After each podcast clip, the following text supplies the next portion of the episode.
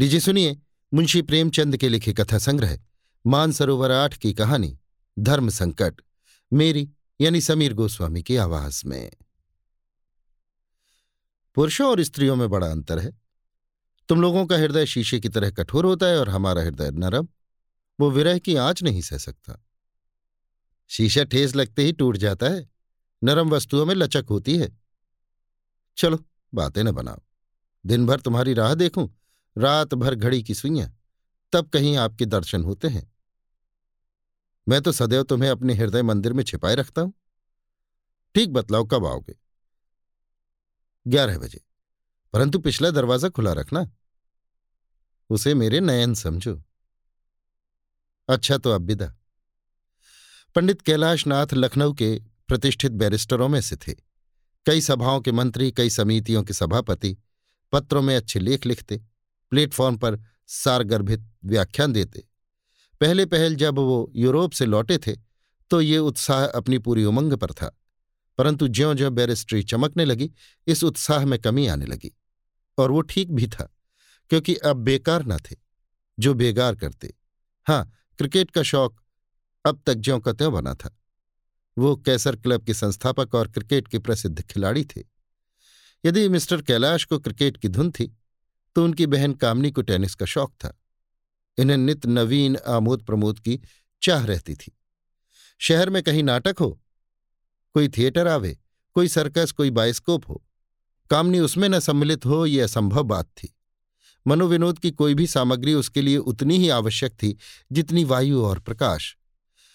Mister Kailash पश्चिमी सभ्यता के प्रवाह में बहने वाले अपने अन्य सहयोगियों की भांति हिंदू जाति, हिंदू सभ्यता, हिंदी भाषा और हिंदुस्तान के कट्टर विरोधी थे। हिंदू सभ्यता उन्हें दोषपूर्ण दिखाई देती थी। अपने इन विचारों को वे अपने ही तक परिमित न रखते थे, बल्कि बड़ी ही ओजस्विनी भाषा में इन विषयों पर लिखते और बोलते थे। हिंदू सभ्यता के विवेकी भक्त उनके इन विवेक शून्य विचारों पर हँसते थे, परंतु उपहास और विरोध तो सुधारक के पुरस्कार हैं। मिस्टर कैलाश उनकी कुछ परवाह न करते थे। वे कोरे वीर ही न थे कर्मवीर भी पूरे थे। कामनी की स्वतंत्रता उनके विचारों का प्रत्यक्ष स्वरूप थी। सौभाग्यवश कामनी के पति गोपाल नारायण भी इन्हीं विचारों में रंगे हुए थे। वे साल भर से अमेरिका में विद्या अध्ययन करते थे। कामनी भाई और पति के उपदेशों से पूरा पूरा लाभ उठाने में कमी न करती थी। लखनऊ में अल्फ्रेड थिएटर कंपनी आई हुई थी। शहर में जहाँ देखी उसी के तमाशे की चर्चा थी। कामनी की रातें बड़े आनंद से कटती थीं। रात भर थिएटर देखती, दिन को कुछ सोती और कुछ देर वही थिएटर के गीत अलापती। सौंदर्य और प्रीत के नवरमणीय संसार में रमण करती थी, जहाँ का दुख और क्लेश भी इस संसार के सुख और आनंद से बढ़कर मोददायी है। यहाँ तक कि तीन महीने बीत गए। प्रणय की नित्य नई मनोहर शिक्षा और प्रेम के आनंदमय अलाप विलाप का हृदय पर कुछ न कुछ असर होना चाहिए था। सो भी इस चढ़ती जवानी में। वो असर हुआ। इसका श्री गणेश उसी तरह हुआ जैसा कि बहुधा हुआ करता है। थिएटर हॉल में एक सुघर सजीले युवक की आँखें कामनी की ओर उठने लगीं। वो रूपवती और चंचला थी, अतएव पहले उसे इस चितवन में किसी रहस्य का ज्ञान न हुआ। नेत्रों का सुंदरता से बड़ा घना संबंध है। घूरना पुरुषों का और लजाना स्त्रियों का स्वभाव है। कुछ दिनों के बाद कामनी को इस चितवन में कुछ गुप्त भाव झलकने लगे। मंत्र अपना काम करने लगा। फिर नयनों में परस्पर बातें होने लगीं। नयन मिल गए। प्रीत गाढ़ी हो गई। कामनी एक दिन के लिए भी यदि किसी दूसरे उत्सव में चली जाती तो वहाँ उसका मन न लगता। जी उचटने लगता। आँखें किसी को ढूंढा करती। अंत में लज्जा का बाँध टूट गया। हृदय के विचार स्वरूपवान हुए। मौन का ताला टूटा। प्रेमालाप होने लगा। पद्य के बाद गद्य की बारी आई और फिर दोनों मिलन मंदिर के द्वार पर आ पहुँचे। इसके पश्चात जो कुछ हुआ, उसकी झलक हम पहले ही देख चुके हैं। इस युवक का नाम रूपचंद था, पंजाब का रहने वाला, संस्कृत का शास्त्री। हिंदी साहित्य का पूर्ण पंडित, अंग्रेज़ी का एमए लखनऊ के एक बड़े लोहे के कारखाने का मैनेजर था। घर में रूपवती स्त्री दो प्यारे बच्चे थे। अपने साथियों में सदाचरण के लिए प्रसिद्ध था। न जवानी की उमंग, न स्वभाव का छिछोरापन। घर गृहस्थी में जकड़ा हुआ था। मालूम नहीं वो कौन सा आकर्षण था जिसने उसे इस तिलिस्म में फंसा लिया, जहाँ की भूमि अग्नि और आकाश ज्वाला है, जहाँ घृणा और पाप है, और अभागी कामनी को क्या कहा जाए, जिसकी प्रीत की बाढ़ ने वीरता और विवेक का बाँध तोड़कर अपनी तरल तरंग में नीत और मर्यादा की टूटी फूटी झोपड़ी को डुबो दिया। ये पूर्व जन्म के संस्कार थे। रात को दस बज गए थे। कामनी लैंप के सामने बैठी हुई चिट्ठियाँ लिख रही थी। पहला पत्र रूपचंद के नाम था। कैलाश भवन, लखनऊ। प्राणाधार। तुम्हारे पत्र को पढ़कर प्राण निकल गए। उफ, अभी एक महीना लगेगा। इतने दिनों में कदाचित तुम्हें यहाँ मेरी राख भी न मिलेगी। तुमसे अपने दुख क्या रहूँ बनावट के दोषारोपण से डरती हूँ। जो कुछ बीत रहा है, वो मैं ही जानती हूँ।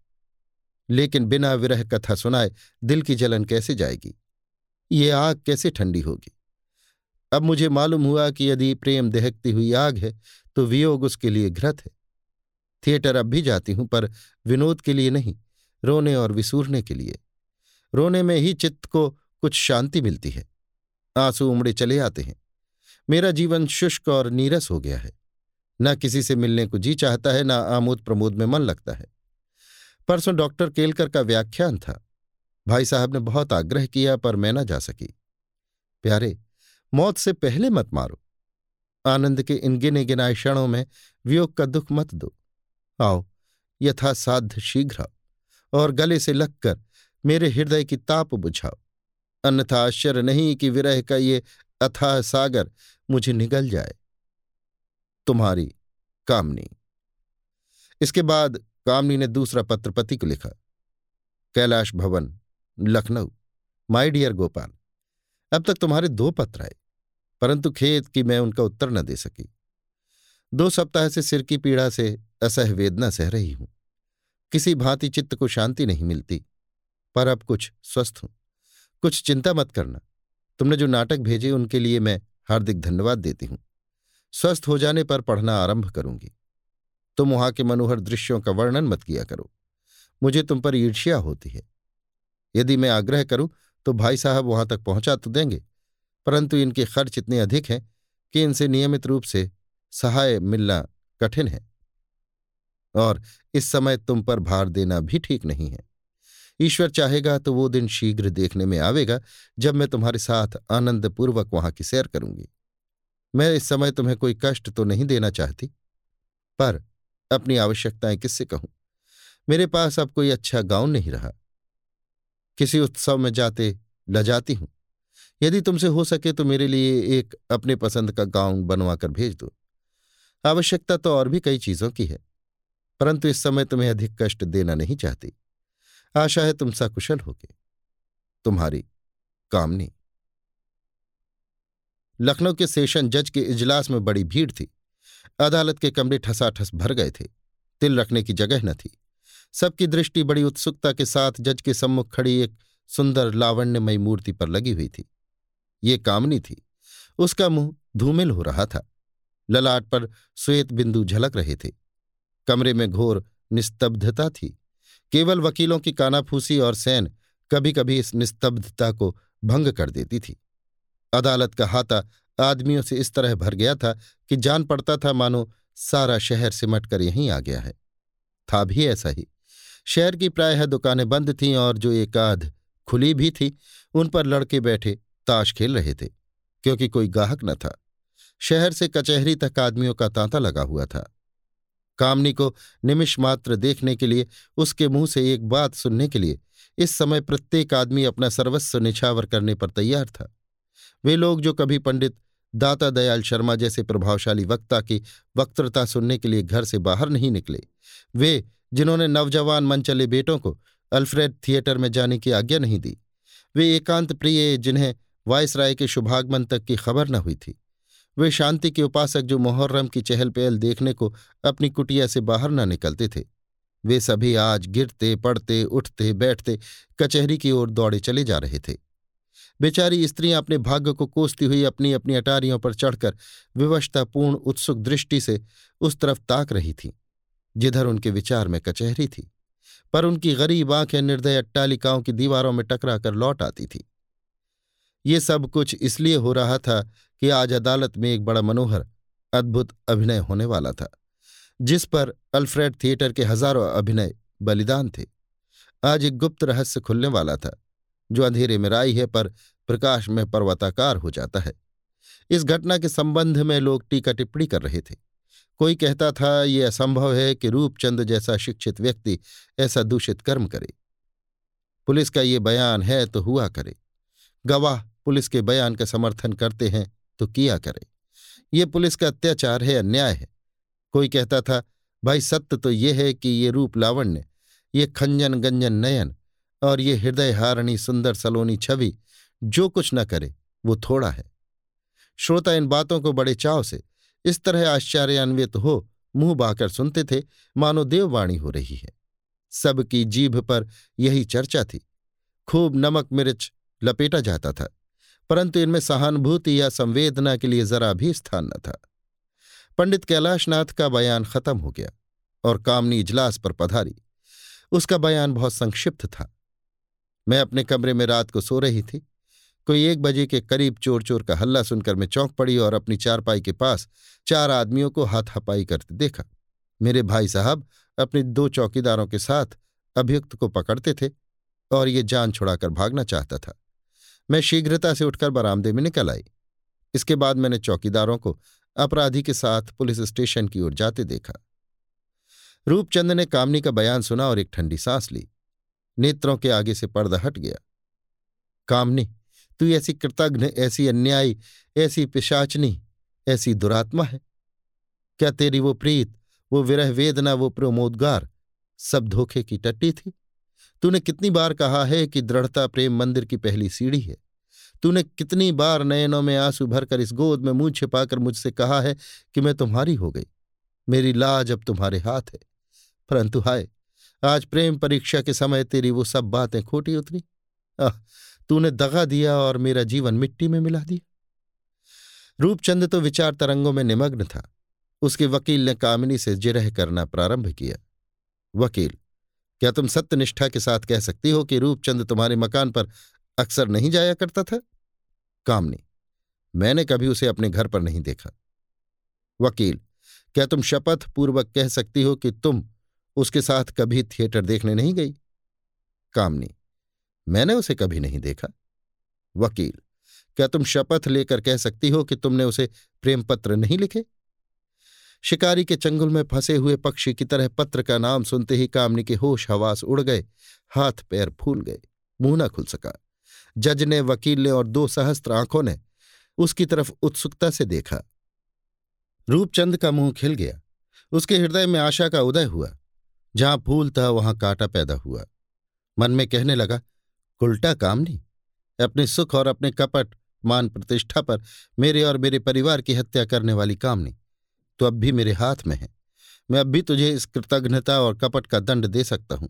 तेरे पत्र, जिन्हें तूने हृदय से लिखा है, या नहीं, मालूम नहीं, परंतु जो मेरे हृदय के ताप को शीतल करने के लिए मोहनी मंत्र थे, वो सब मेरे पास हैं, और वो इसी समय तेरा सब भेद खोलेंगे। इस क्रोध से उन्मत्त होकर रूपचंद ने अपने कोट के पॉकेट में हाथ डाला। जज ने, वकीलों ने और दो सहस्त्र नेत्रों ने उसकी तरफ़ चातक की भांति देखा। तब कामनी की विकल आँखें चारों ओर से हताश होकर रूपचंद की ओर पहुँची। उनमें इस समय लज्जा थी, दया भिक्षा की प्रार्थना थी और व्याकुलता थी। वो मन ही मन कहती थी, मैं स्त्री हूँ, अबला हूँ ऊछी हूँ। तुम पुरुष हो, बलवान हो, साहसी हो। ये तुम्हारे स्वभाव के विपरीत है। मैं कभी तुम्हारी थी और यद्यपि समझ मुझे तुमसे अलग किए देती है, किंतु मेरी लाज तुम्हारे हाथ में है। तुम मेरी रक्षा करो। आँखें मिलते ही रूपचंद उसके मन की बात ताड़ गए। उनके नेत्रों ने उत्तर दिया, यदि तुम्हारी लाज मेरे हाथों में है तो इस पर कोई आँच नहीं आने पावेगी। तुम्हारी लाज पर आज मेरा सर्वस्व निछावर है। अभियुक्त के वकील ने कामनी से पुनः वही प्रश्न किया। क्या तुम शपथ पूर्वक कह सकती हो कि तुमने रूपचंद को प्रेम पत्र नहीं लिखे? कामनी ने कातर स्वर में उत्तर दिया, मैं शपथ पूर्वक कहती हूँ कि मैंने उसे कभी कोई पत्र नहीं लिखा और अदालत से अपील करती हूँ कि वो मुझे इस घृणास्पद अश्लील आक्रमणों से बचाए। अभियोग की कार्यवाही समाप्त हो गई। जब अपराधी के बयान की बारी आई, इसकी तरफ़ के कोई गवाह न थे, परंतु वकीलों को, जज को और अधीर जनता को पूरा पूरा विश्वास था कि अभियुक्त का बयान पुलिस के मायावी महल को क्षण मात्र में छिन्न भिन्न कर देगा। रूपचंद इजलास के सम्मुख आया। इसके मुखारविंद पर आत्मबल का तेज झलक रहा था और नेत्रों में साहस और शांति। दर्शक मंडली उतावली होकर अदालत के कमरे में घुस पड़ी। रूपचंद इस समय का चाँद था या देवलोक का दूत। सहस्त्रों नयन उसकी ओर लगे थे, किंतु हृदय को कितना कौतूहल हुआ, जब रूपचंद ने अत्यंत शांत चित्त से अपना अपराध स्वीकार कर लिया। लोग एक दूसरे का मुँह ताकने लगे। अभियुक्त का बयान समाप्त होते ही कोलाहल मच गया। सभी इसकी आलोचना प्रत्यालोचना करने लगे। सबके मुँह पर आश्चर्य था, संदेह था और निराशा थी। कामनी की कृतघ्नता और निठुरता पर धिक्कार हो रही थी। प्रत्येक मनुष्य शपथ खाने पर तैयार था कि रूपचंद सर्वथा निर्दोष है। प्रेम ने उसके मुँह पर ताला लगा दिया है। पर कुछ ऐसे भी दूसरे के दुख में प्रसन्न होने वाले स्वभाव के लोग थे जो उसके साहस पर हँसते और मज़ाक उड़ाते थे। दो घंटे बीत गए। अदालत में पुनः एक बार शांति का राज्य हुआ। जज साहब फैसला सुनाने के लिए खड़े हुए। फैसला बहुत संक्षिप्त था। अभियुक्त जवान है, शिक्षित है और सभ्य है। अतएव आँखों वाला अंधा है। इसे शिक्षाप्रद दंड देना आवश्यक है। अपराध स्वीकार करने से उसका दंड कम नहीं होता। अतः मैं उसे पाँच वर्ष के सपरिश्रम कारावास की सजा देता हूँ। दो हज़ार मनुष्यों ने हृदय थाम कर फैसला सुना। मालूम होता था कि कलेजे में भाले चुभ गए हैं। सभी का मुँह निराशाजनक क्रोध से रक्तवर्ण हो रहा था। ये अन्याय है, कठोरता और बेरहमी है। परंतु रूपचंद के मुँह पर शांति विराज रही थी। अभी आप सुन रहे थे मुंशी प्रेमचंद के लिखे कथा संग्रह, मानसरोवर आठ की कहानी, धर्म संकट। मेरी यानी समीर गोस्वामी की आवाज़ में।